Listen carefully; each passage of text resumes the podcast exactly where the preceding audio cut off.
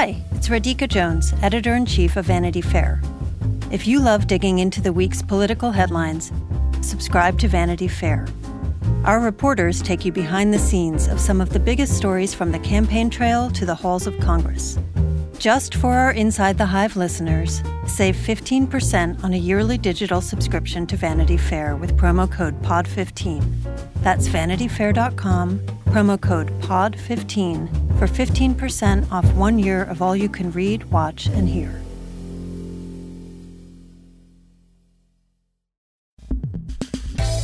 Welcome to Inside the Hive. I'm your host, Nick Bilton, but not for long. We have some exciting news today. Uh, after, I think, 160 episodes or something insane like that, I am passing the gavel to two other people. The Inside the Hive with Nick Bilton podcast is going to become, I think, just Inside the Hive. And taking over, I will still be a guest, of course, from from uh, time to time. Taking over is none other than Emily Jane Fox and Joe Hagan. You guys want to say hi? Hello. Hello, podcast land. Podcast land. So we we're just kind of you know moving things around here a little bit, and um, we're gonna start experimenting with new formats and so on. Uh, the show's still going to be amazing. Um, still going to have incredible guests. Um, it's just whoever is hosting week to week will switch up a little bit, but uh, I think it's going to be fantastic and exciting. And I think we'll kick it off. I have a, a a question for Emily. We're we're actually all zooming right now. Emily's in LA. Joe, where are you again, Joe? I'm in upstate New York in the Hudson Valley, hiding out with all the other uh, you know refugees from Manhattan. And Emily, you are incredibly angry about something. What exactly is that? I don't know if anger is exactly the right word. I know that that's exactly the word that I use with you. I'm I'm feeling big feelings about something. Is that fair to say? Here's Big here's feelings are good. here's what I'm feeling big feelings about, and they're they're negative big feelings toward towards anger on the spectrum. Uh, the New York Times broke a, a real story yesterday about Ivanka Trump traveling from Washington D.C. to Bedminster, New Jersey, to her house on her father's golf course there to celebrate Passover. Now, this was after Washington, D.C. issued its stay at home order. Now, its stay at home order in Washington, D.C. was issued quite late. It was weeks, I think three weeks after Los Angeles and New York and many other states in the country. So she has been posting video after video in this very verite, no makeup style, urging her millions of followers to follow these orders, to do their best to flatten the curve, to do their part as Americans, as humans, as families. We know how hard it is, but we're all doing it. We're all in it together and we're going to come out of it stronger. But what's interesting is that we're not actually all in it together. Only some of us are in it together. Only the vast majority of it are in, in it together. Ivanka Trump is not in it with us. She is in it when it's convenient to show that she's in it with us, posting photos of what she's doing with her children at home, uh, messages that make her look like she's coming out and really taking a stand. This is so quintessentially Ivanka Trump. Every time something major happens, she and Jared will go on vacation. That's kind of been a hallmark of theirs during uh, the administration. I remember the first time it happened was she and her siblings went on a ski trip to Aspen when the first vote over whether to overhaul Obamacare was taking place. And then they went away again that Passover as a family. I believe that summer uh, they went and took a Trump organization helicopter to Vermont for a lovely two day romantic vacation at an incredibly expensive hotel in the middle of the Charlottesville protests. Uh, they've continued to go away for Passover every year. This is a Kushner Wait a second. Hold on a second. So I'm actually not shocked. I would actually be No shocked if you shocked. said she was staying home. I'm not even I'm not even upset. I mean, I guess I'm upset. I just think you wrote a book about her, you've spent time with her, you've covered her for like she is the epitome of someone who thinks about nothing. I mean, I think actually worse than her father thinks about nothing but herself. Well, you expect it from her father, and now we've come to expect it from her. But this is what's been angering me this morning. A couple things. First, it, it's not like they just snap their fingers and, and end up in in Bedminster, right? So uh, the White House put out a statement this morning saying that they did, not travel commercially. Okay, so I know that they don't have their own plane. Uh, they usually use a company called NetJet. So if they flew, which we don't know, maybe they drive. If they flew, that means they took a, a, a chartered plane. There's a pilot on that plane. There's presumably people in the private airport who have to work. They travel with security detail. So their detail is now leaving their own families to go with Jared and Ivanka to New Jersey. New Jersey is a state that is a hotbed in a way that uh, we couldn't even Im- imagine. And it just feels like Hold on a second. the most. Hold on a second. Okay, okay. This is actually a good. Th- this is a good thing. If she gets it, I don't mean, care come about on. Ivanka getting. I mean, I hope no one gets kidding, this. I hope no people get this. Uh, But I care about the Secret Service people who she's putting. No, in I totally agree. I care about I- the millions of people who are saying, "Oh, well, if Ivanka can travel to her vacation home, then I can travel to my vacation home. I don't think any of us have a vacation home. But I here's what I will say. They can travel And to their Joe- parents' homes and their sisters' homes. Uh, How many? I, mean, I celebrated Passover last week. Um, my entire family was supposed to come to Los Angeles. My boyfriend's entire family was supposed to come to Los Angeles. It was the first time everyone was supposed to meet. They ended up meeting over a Zoom seder, and it was lovely. But it was it was such a sad moment for me in this whole thing. It was something I had been looking forward to for so long. But if- not for one second did I think, you know what? I'm the exception to this, and I'm gonna I'm gonna figure out a way to get my parents here safely, not on commercial travel, and we're just gonna pretend like this is normal and it's okay, and we don't have to worry about the rest of society. We make a pact as Americans, and one of the most heartening things in this whole thing is that everyone has kind of very quickly adhered to these incredibly abnormal new normals, except for Ivanka Trump, who's one of the most influential people in the country. Okay, but so I'm gonna I'm gonna lob this over to Joe because I one of the things that has been frustrating for me is from the beginning of this is I mean you had this week you had protests on you know steps across the country in city halls where people were like you know end the lockdown freedom for America and this that and the other. And someone said to me which I thought was an incredibly smart point was that freedom Amer- one of Americans' innovations, the, one, the thing that has always kept us in the forefront is is freedom. We are free to do the, anything we want, and when you look at the way the virus has traveled as a result, it is it is it's it's traveling the most severe in the countries where there is no dictatorships or oppression or anything, or or the you know uh, the way China r- runs things, but it's moments like these it's kind of it's moments where you know donald trump can say whatever the hell he wants on social media things like that uh, where fox news can do whatever they want where i i wonder and joe i'd love to hear your thoughts on this like is there a limitation to how much freedom we should apply? Like, you can't run, in, you can't go into a movie theater. Well, you can't go into a movie theater now anyway. But when you could go into a movie theater, you couldn't go in there and yell fire because if you do, people run out. Someone could get hurt. You can get arrested for that. You can you can get in a lot of trouble. So we have this unmitigated freedom in the United States that it seems like there should be limits to. Am I insane to think that? What do you think? Well, this is what um, you know the politics that are cascading out of this entire crisis are going to revolve around how we define uh, what our personal freedoms are versus our social freedoms. You know, versus the freedom, you know, the preservation of our, uh, you know, social connections. You know, the people on the step on the state house uh, steps in Ohio and Michigan who are pro- protesting. I mean, they take their sig- their signals from from Trump. They were wearing Trump hats, many of them, right?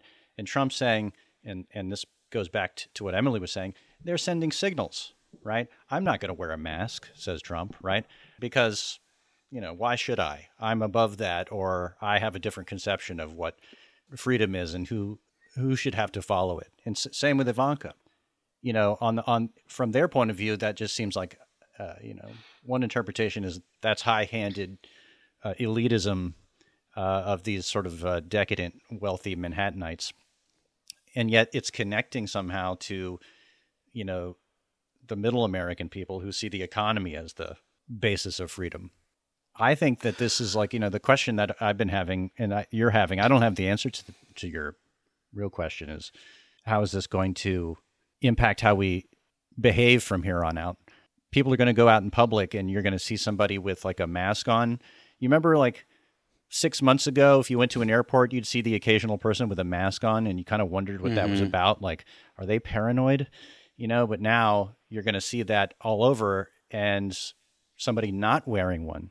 You're going to have a thought about them for a, a split second. I've already had this Well, experience. it's it's fascinating how quickly things change. I was just talking to someone. I, there's I live in a little neighborhood uh, in LA, and every once a week at like five o'clock, everyone kind of goes out on their lawn and has like twenty feet apart conversations and like has a glass of wine and, and waves or whatever.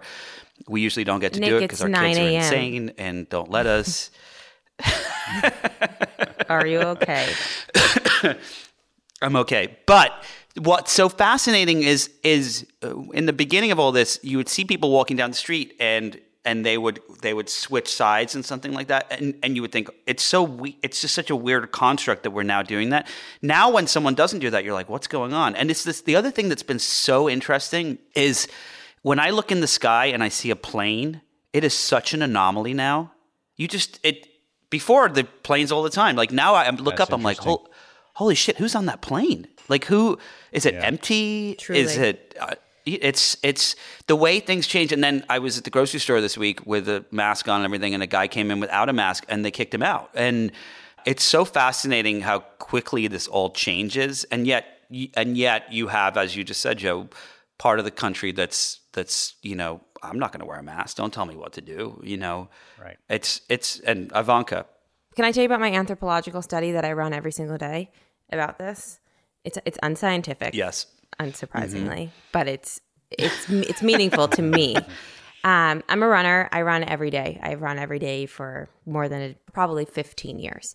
Um, I can't run around the neighborhood where I live in Los Angeles because there are no sidewalks and it's uh, very windy and I would probably die. So I, I drive to an area that is um, flat and the streets are really wide and there are sidewalks and it's uh, populated by people who are very old. So I, I feel like it's the lowest risk I could possibly have. And every day uh, since this happened, I've been taking a tally of how many people are out. Uh, how many people are walking far apart if they're walking with other people?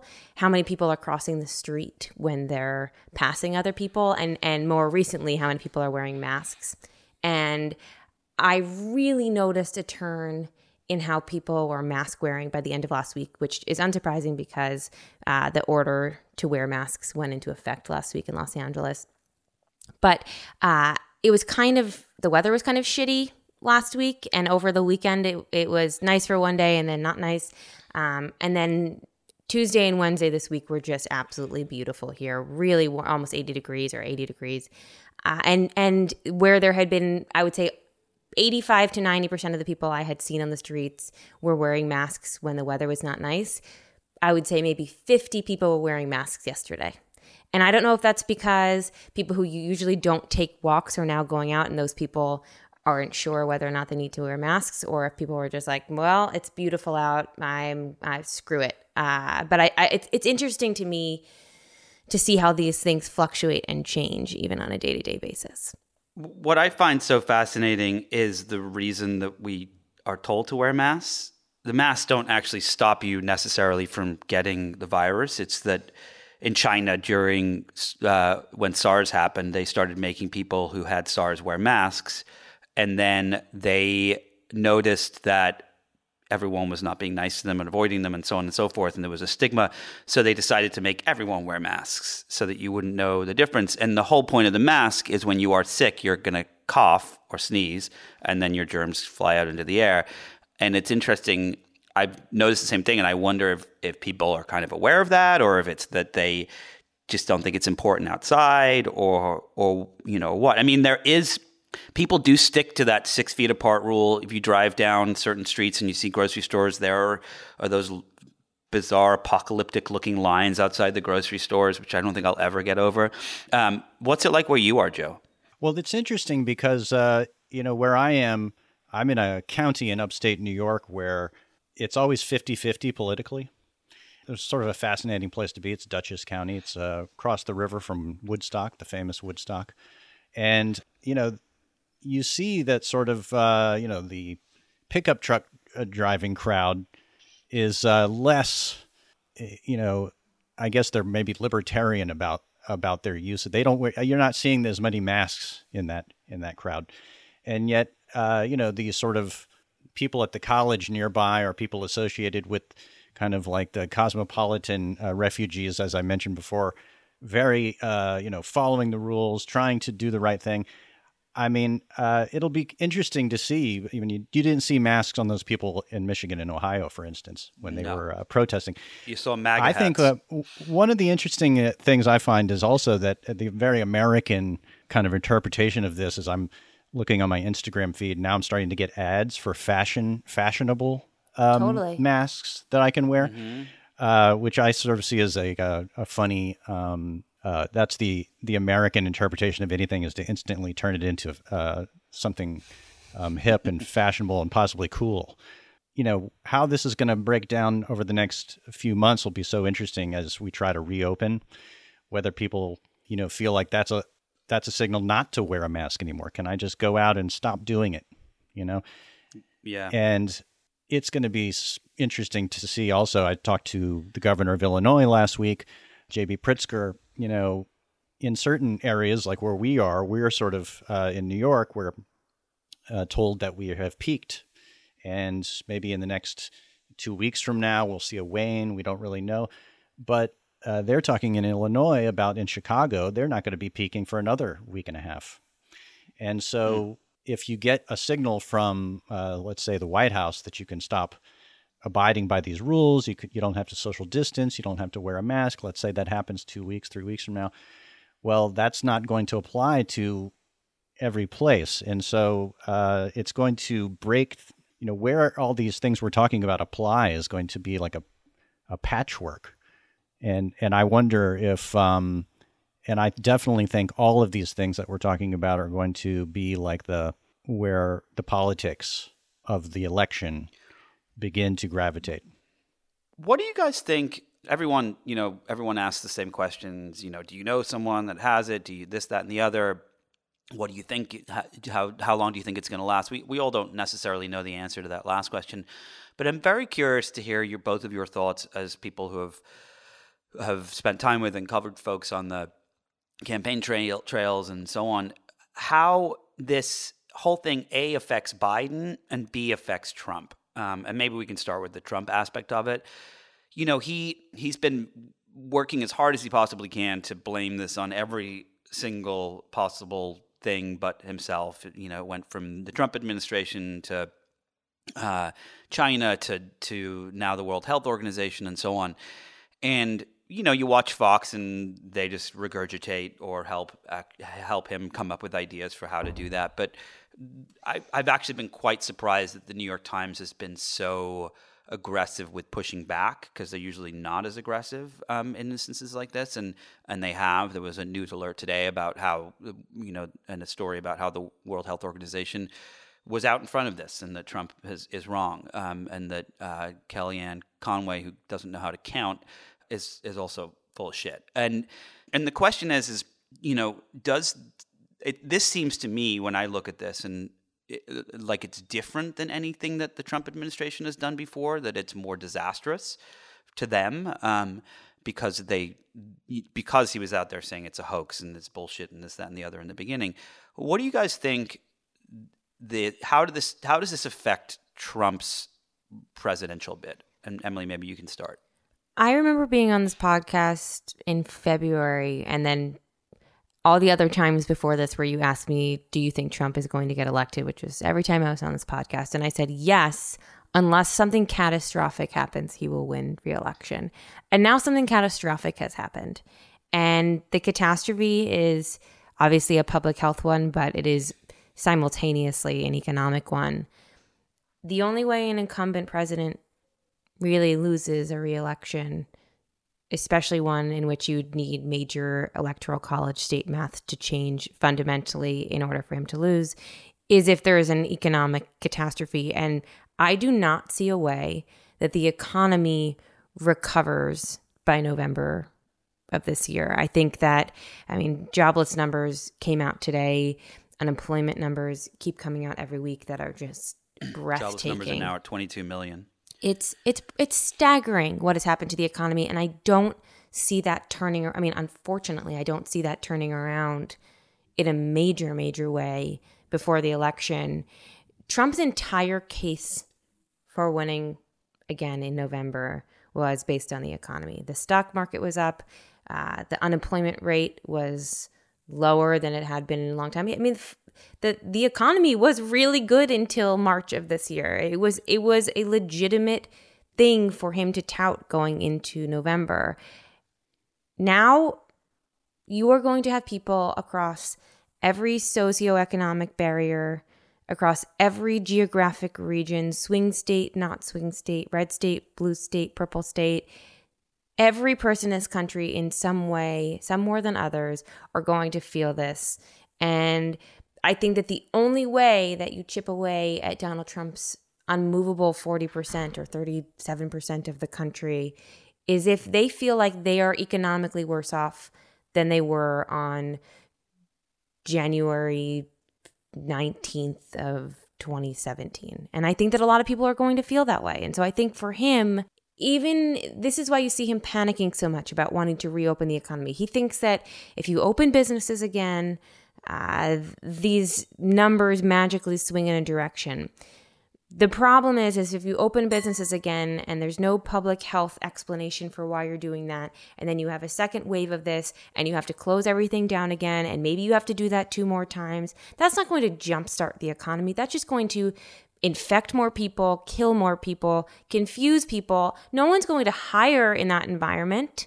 And so it's sort of a knee jerk panic reaction, which is sort of a hallmark of what Trump is doing to save his own behind. And I, I do not see how that's going to work in advance of the election. Joe, what's, what are your thoughts? I, I agree with what she's saying. And I have to say that I, I don't want to get ahead of myself, but I've never felt like more like that Trump could lose than than at this moment. I mean, somebody told me this the other day, and it made a lot of sense to me. It's just sort of a broad idea, but you know, he really has been a bread and circuses uh, candidate, right? But what happens when there's no bread? You know, like people are not going to want more of the freak show of Trumpism if they if they can't have if they don't have a job, if they can't eat. You know, I mean, it basically. I don't think what he has the uh, what he offered, the kind of um, you know, uh, shaking up the elites, you know, the voice of a kind of angry uh, populism. I don't think that Trump has the tools or the he can't deliver what they need to get out of this, and he's showing that. I mean, the the complete failure of his management um, is all laid out for anybody to see, and he's trying very hard to distract and use his usual kind of attack mode to put it on other people and change the narrative and try to make himself look like the winner no matter what happens but it just it's repeatedly failing.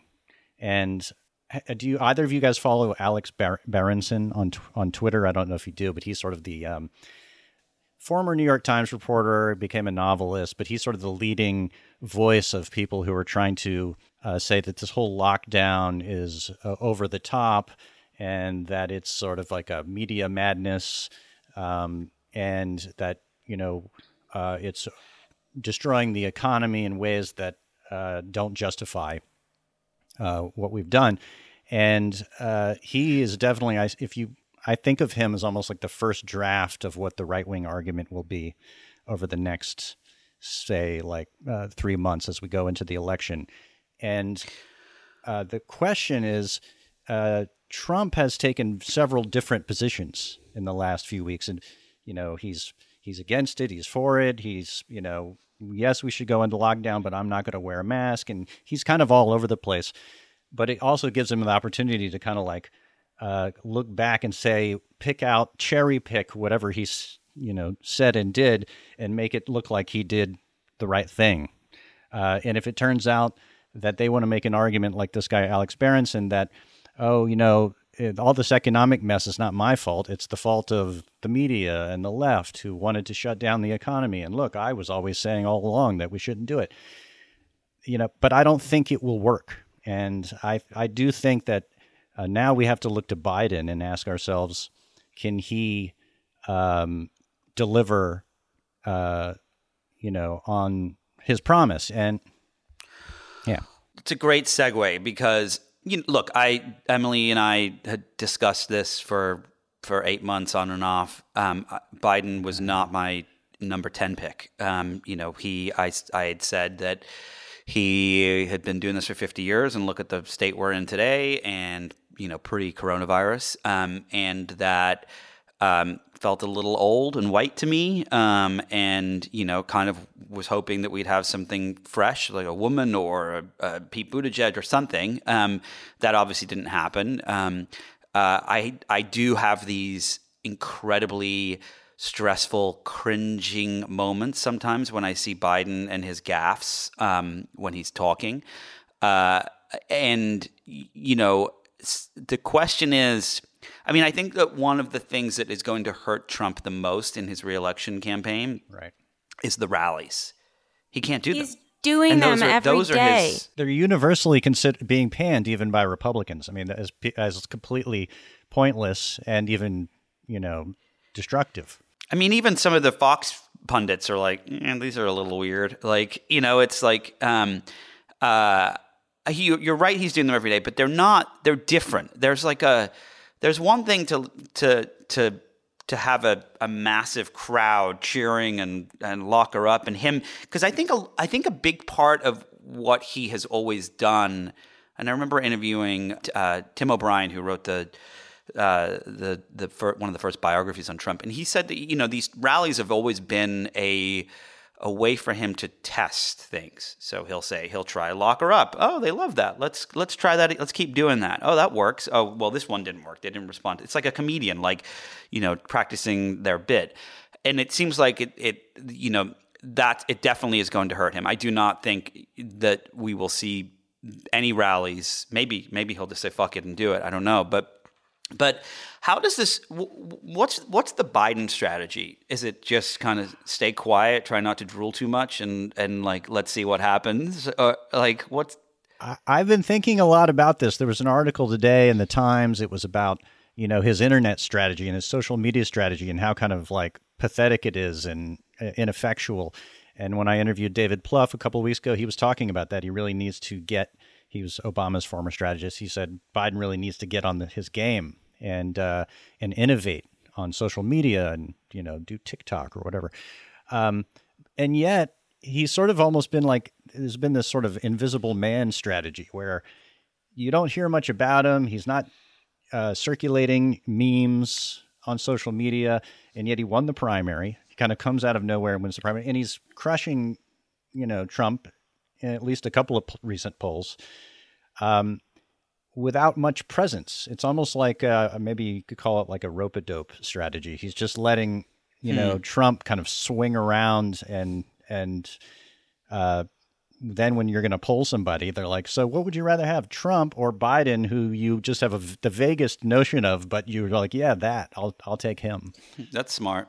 I, I don't think that's smart, and I, and I I'll tell you why. I think that that may be smart in terms of polling when you're asking people who they would prefer, but that does not create an enthusiasm to actually get up and go to the polls. And so people may prefer Joe Biden because he's letting Trump sort of uh, I don't, I don't want to use uh, a negative phrase, but he's sort of letting Trump hang himself uh, by being out in, in public, and and Joe Biden's just doing sort of sweet Right. interviews from his basement television studio now. And I think that that works when you're just asking people to vote up or down, but it doesn't vote when you it doesn't work when you're asking people to actually get up and go to the polls. And the only way that I think Joe Biden's going to handily win this is if you have a ton of Democratic enthusiasm, the way that uh, there was in 2008, where you have people swelling the poll, uh, swelling the the voting stations, and and really voting in record numbers. The only thing that I think could really, really help him is if we do have systems in place, either by state or nationally, where people are able to vote by mail, because eh, historically, Yeah, I agree with that. Democrats are so boosted if you have a vote by mail or an early vote option. It really levels the playing field. And I think that that's not completely out of the question. You saw what happened in Wisconsin last week where that didn't happen and, and, and the outrage surrounding that. I think if Democrats are smart, one of the things that they will push and push and push and push over the next few months is is pushing in states to be able to vote early, to be able to vote by mail for public health reasons, but also for reasons of leveling the playing field and really increasing Joe Biden's likelihood of being able to take this thing. I agree with you about you know that it's not a long-term strategy for him to not be uh, you know present and, and, inspiring a lot of enthusiasm. Although you'd have to admit, in the present environment, it would be difficult for him to kind of uh, you know break through and create a lot of political uh, excitement there's at a no time way. when people yeah no there's no way but he did something very or his campaign has started to do something very smart this week and if you start to look in the videos uh, that i'm starting to see on social media he was on morning joe uh, this week jill biden jill is starting to come into the frame Hmm. and man what a difference it makes exactly i was sort right. of shocked like oh having her next it's so she's just this sort of luminous benevolent uh, you know presence and it really brings him alive because Joe Biden is, you know, a, a flesh presser, right? If he gets his energy from being around other people, suddenly there are none, and he looks like this, you know, it looks like a hostage video from the basement. But when Jill is next to him, wow, what a difference it makes! And she could be a really powerful That's force interesting. in kind of framing him and giving him a sense of, you know, um, optimism and and just enlivening him. from from uh, people I talked to involved in the campaign, um, she is in- incredibly, immensely popular, and I think that she's a fantastic reminder of Joe, the family man, which is really why people like him the the empathetic granddad uh, who's kind and has this big family that all hangs out on the family porch. Um, I think that that there is some hesitation about um, messaging Jill Biden right now. I think that uh, they're sort of slow walking all of this because it's a really hard time to campaign. It's a really hard time to be out there um, doing the normal campaign spouse stuff when there are thousands and thousands of people around the country dying and tens and tens of thousands of people sick and uh, even more mourning loved ones. And so I think that there's not really a clear message for her and a clear role for her the way that there would be had this not been uh, in the middle of a pandemic. But I do think that you're going to start to see her more and more. Do you? What do you guys think about the the vote by mail thing? You know, Trump, of course, is pushing back on it, calling it criminal, even though he votes by mail himself. Um, you, you know, you said if the Democrats are smart, that is the that has always been the billion dollar question, which I don't know if I'm know if they are. Um, in some instances, I guess they are, and in lots of instances, they're not. Um, it, how do you think this plays out?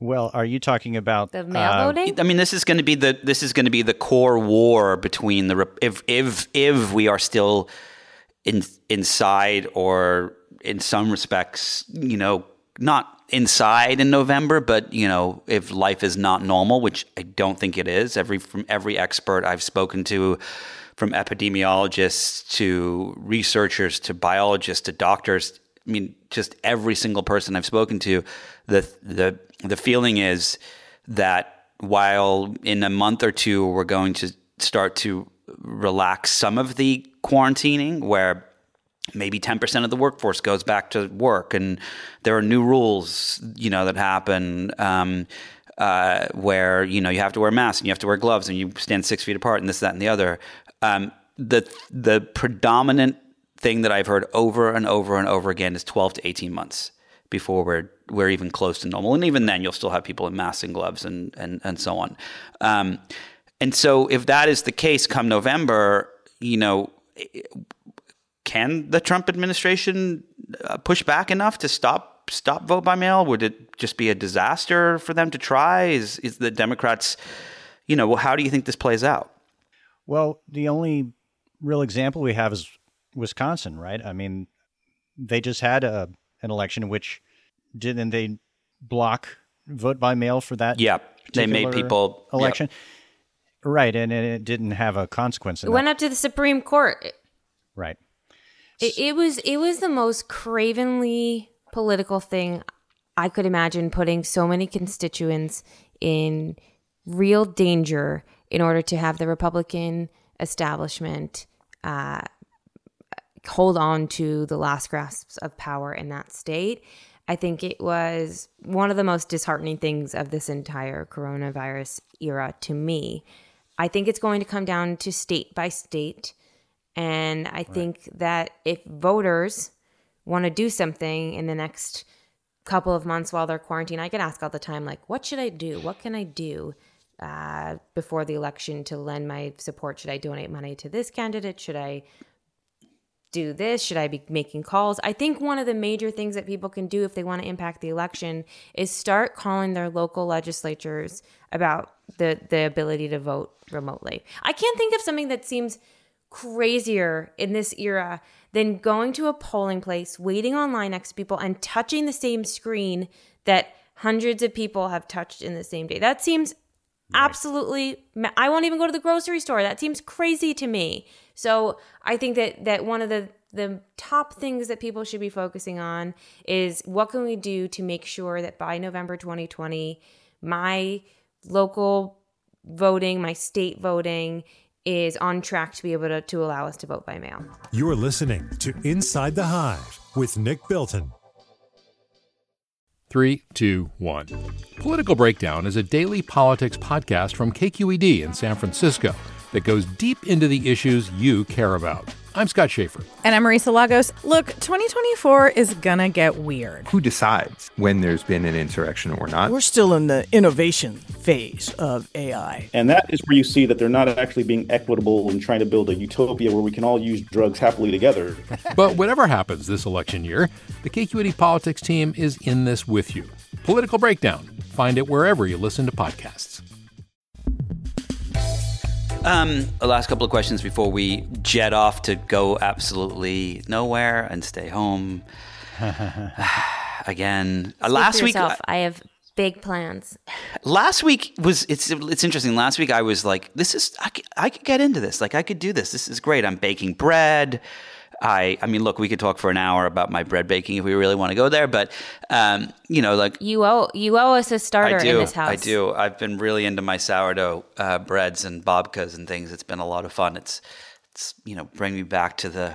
I've been playing piano. You know, I've, I've been. It's like I've been having like you know get. I haven't been getting a lot of work done because of the kids, but but um, last week was I was like, oh, this is you know this I could do this, and this week I was like, oh my god, this is I'm gonna climb up the walls like Spider Man and try to find a way out of here. It's it's not. I had the same exact experience where this was the week that almost that I really began to see all the negative Yeah. side effects Yeah. of all of this and the stir craziness. In fact, I looked up the etymology of stir crazy. And And, Oh, really? uh, you know, the stir. Yeah, it's jails. You know, it's an old British um, uh, locution of from the stir. If you're in the stir, you know, you're in the you're in jail. And uh, there were also something. Um, there were you would go stir crazy, right? If you're in prison, but there was also a uh, a stir hustler. I was uh, interested to find out. Those are people who have mastered being incarcerated and they sort of have it all gamed out and understand how to like survive inside isolation. And any and tips? So we're all going to have to become stir hustlers. any any Um, stir hustling tips? You know, I would challenge any of these, you know, 19th century British prisoners who were stir hustlers to uh, bring my kids with them and see if they could also uh, keep the hustle going because uh, that's part of the madness is the um, having to manage the irrational short people in your life. Yeah, I totally agree. I was just gonna say, I feel like I'm a stir hustler, and I think the only reason why is because I don't have kids. Right. I have a friend Uh, well, uh, who um, is quarantined alone in an apartment, and um, I was messaging with her last week, and I said, um, she, she texted and she said, I, I, I woke up this morning, I had a whole conversation with myself. I didn't even realize I was doing it. You know, like I, and I said, um, I said, would you rather be where you are by yourself uh, and having conversations with yourself, or would you rather be with a three-year-old, a four and a half-year-old, and a, a mother-in-law who gets her facts? I have no idea where she gets her coronavirus facts. It is, it is. I have a story I'm going to tell you actually uh, um, to, to to to point this out, but. Um, uh, and she said I would rather be by myself talking to myself. So yeah, I hear. I'm going to tell you a little story. So, uh, in the beginning of all of this, one of the things that I think has been so fascinating is the um, uh, is the the rumors and the speculation on social media and just just word of mouth. And there was a thing that happened in the beginning where do you, do you remember like a, a, year ago where um, WhatsApp was being used to spread complete and utter fabrications in like India and Asian countries, and they were leading to riots and this, that, and the other. And I never really understood how just how these message these little messaging platforms where you'd only message a couple of people could could lead to literally people going in the street rioting and killing people. And I remember in the very beginning of this, I kept getting these messages where some of them were like, "Oh, my brother's uncle sister works for the governor, and the the you know um, they're gonna deploy the army in two days." You know, things like that. Sometimes like they were right, like, "Oh, quarantine is going to happen in a week," right? And it happened, but there was one message that got sent around. I got it a couple of times, and it was from it was from a woman, and um, it was a voicemail, and it was like, "I just spoke to Aunt Jude, who works for the Chicago hospital, and she said that they've, they've there's a they've done some research, and um, apparently the coronavirus is doesn't like heat. So you if you gargle with salt hot salt water several times a day, and if you try to drink like a hot tea or a hot coffee every 20 minutes, um, it will flush it out, right? And I remember it was being passed around. My uh, my my wife got it, I got it, you know, a couple of other people, and I was I said to my wife, I was like. This is crazy. Like if if gargling was hot salt water and um, and drinking hot tea was the way to stop coronavirus, we would not be sheltered in place half of the, civilization. And um, so, anyway, I was just like, what crazy person would uh, would believe that?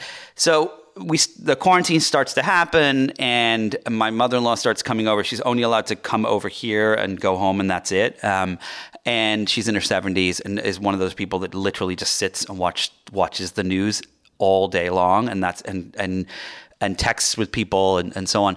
And every time she comes over, she's got like some new fact that just doesn't make any sense. Like you can catch it by being in your car with the windows closed if you're not wearing a mask, if someone in the car next to you has it. Like just all these things. And every time I have to push back on her and, and how, how these things are wrong. So last week, she comes in the house and she walks over and she grabs the kettle, turns it on, gets some salt water, starts gargling, and starts drinking tea and I'm like, what are you doing? And she's like, I heard from a friend of a friend who knows this doctor in Chicago that th- th- this is, and so it was, it was like, it came full circle. And now I realize how these insane rumors spread and how people start to believe them. So that's my little story. Not to, not to trust technology in anything you read on the internet or on your text messages. People just are desperate to believe in, in anything and they're so terrified and it's just it's such a crazy time. You can't even you can't even fault people.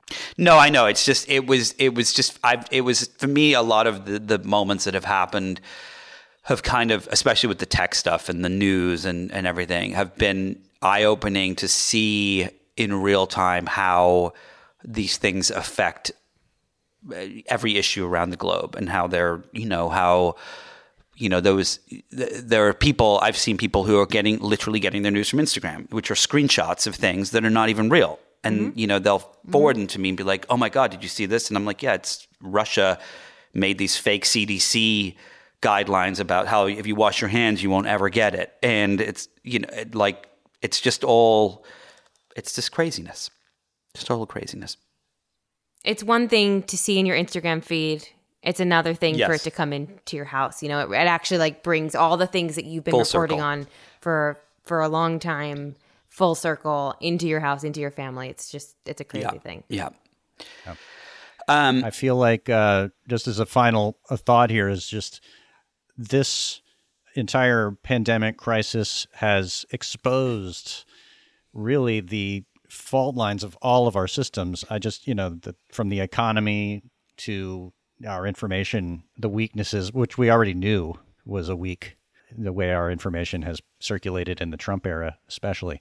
And how now that people are going to find out how it affects their jobs and their health, you kind of have to wonder whether if the people are going to begin to question where they're getting their information or if it's just going to keep you know, is there a bottom to the kind of uh, world of misinformation? uh, at a time when you need it to live.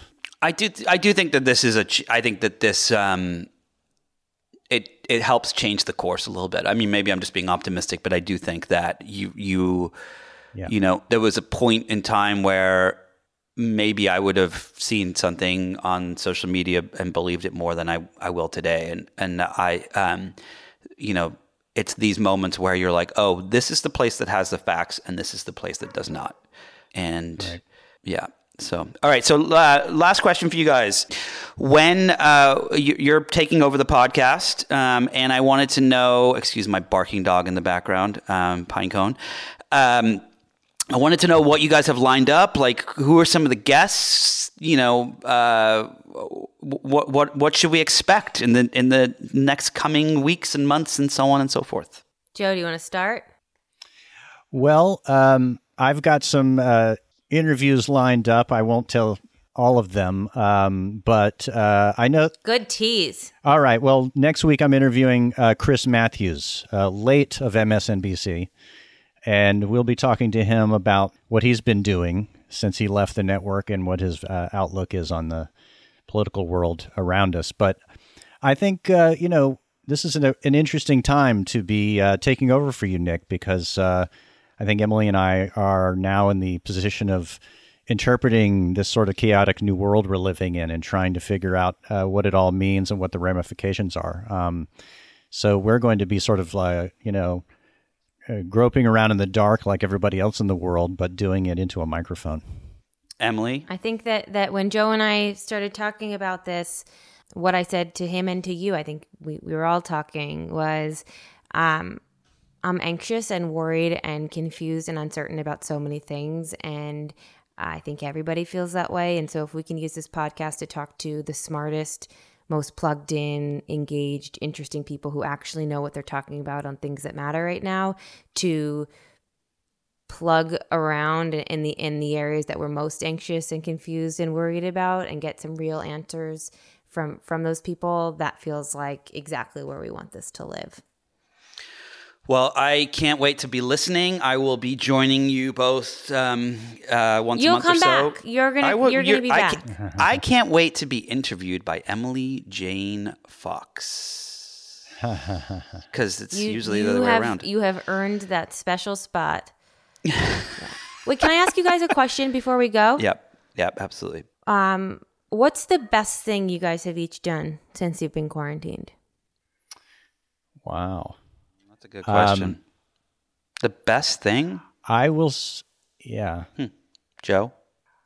Well, you know the um, I have had some. Um, I have some woods near me that I can walk in, That sounds amazing. and uh, just to leave the home, to get out of the house, and I've taken a couple of walks. They are socially distanced walks with friends, and it feels illicit to be able to see other humans and talk to them even from six feet away.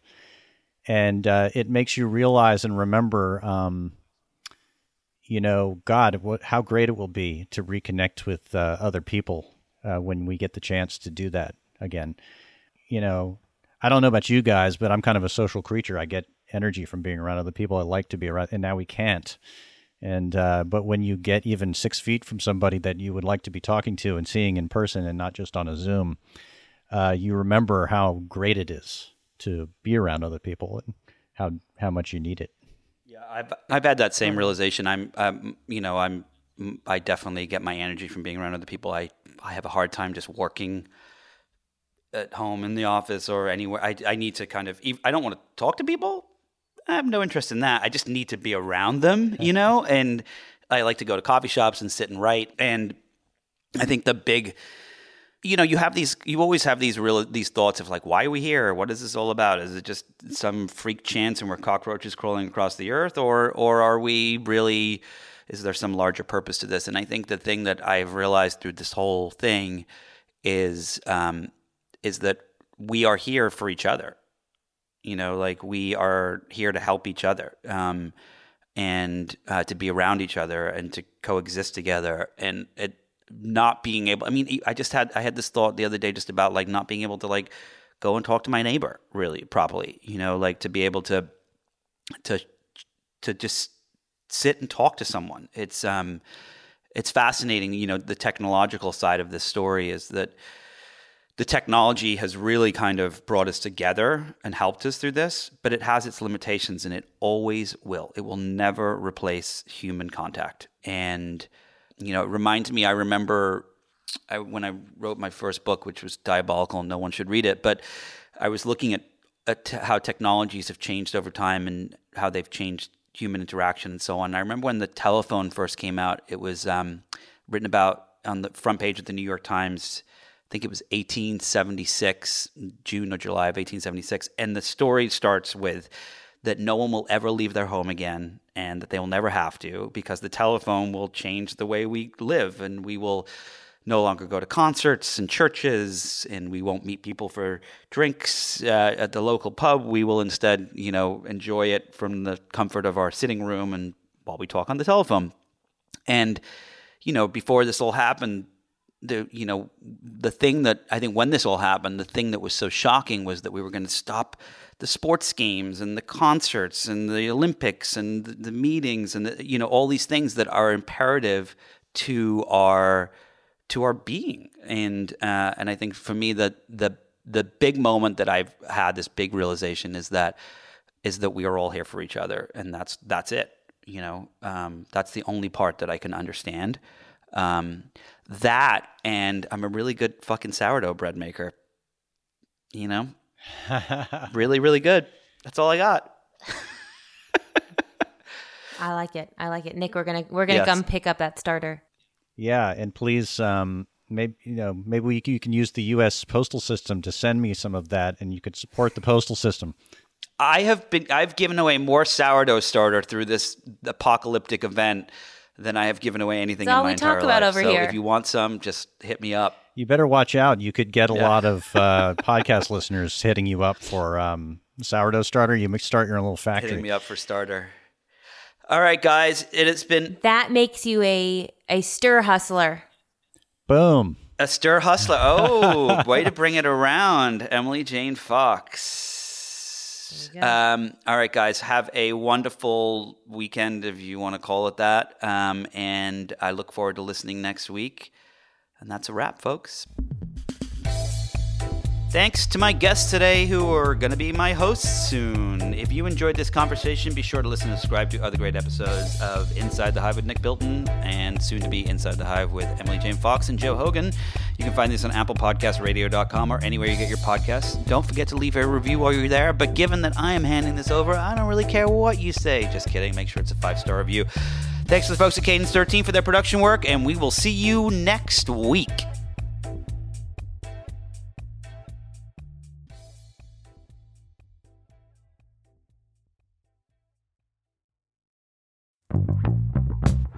The 2024 election means this year is going to be chock full of drama and nail biting suspense.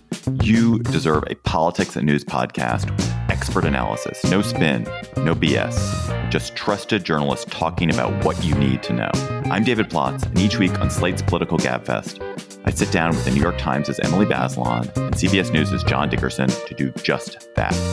Join us as we unpack the latest in politics, news, and the courts. Listen to the Political Gabfest every Thursday wherever you get your podcasts.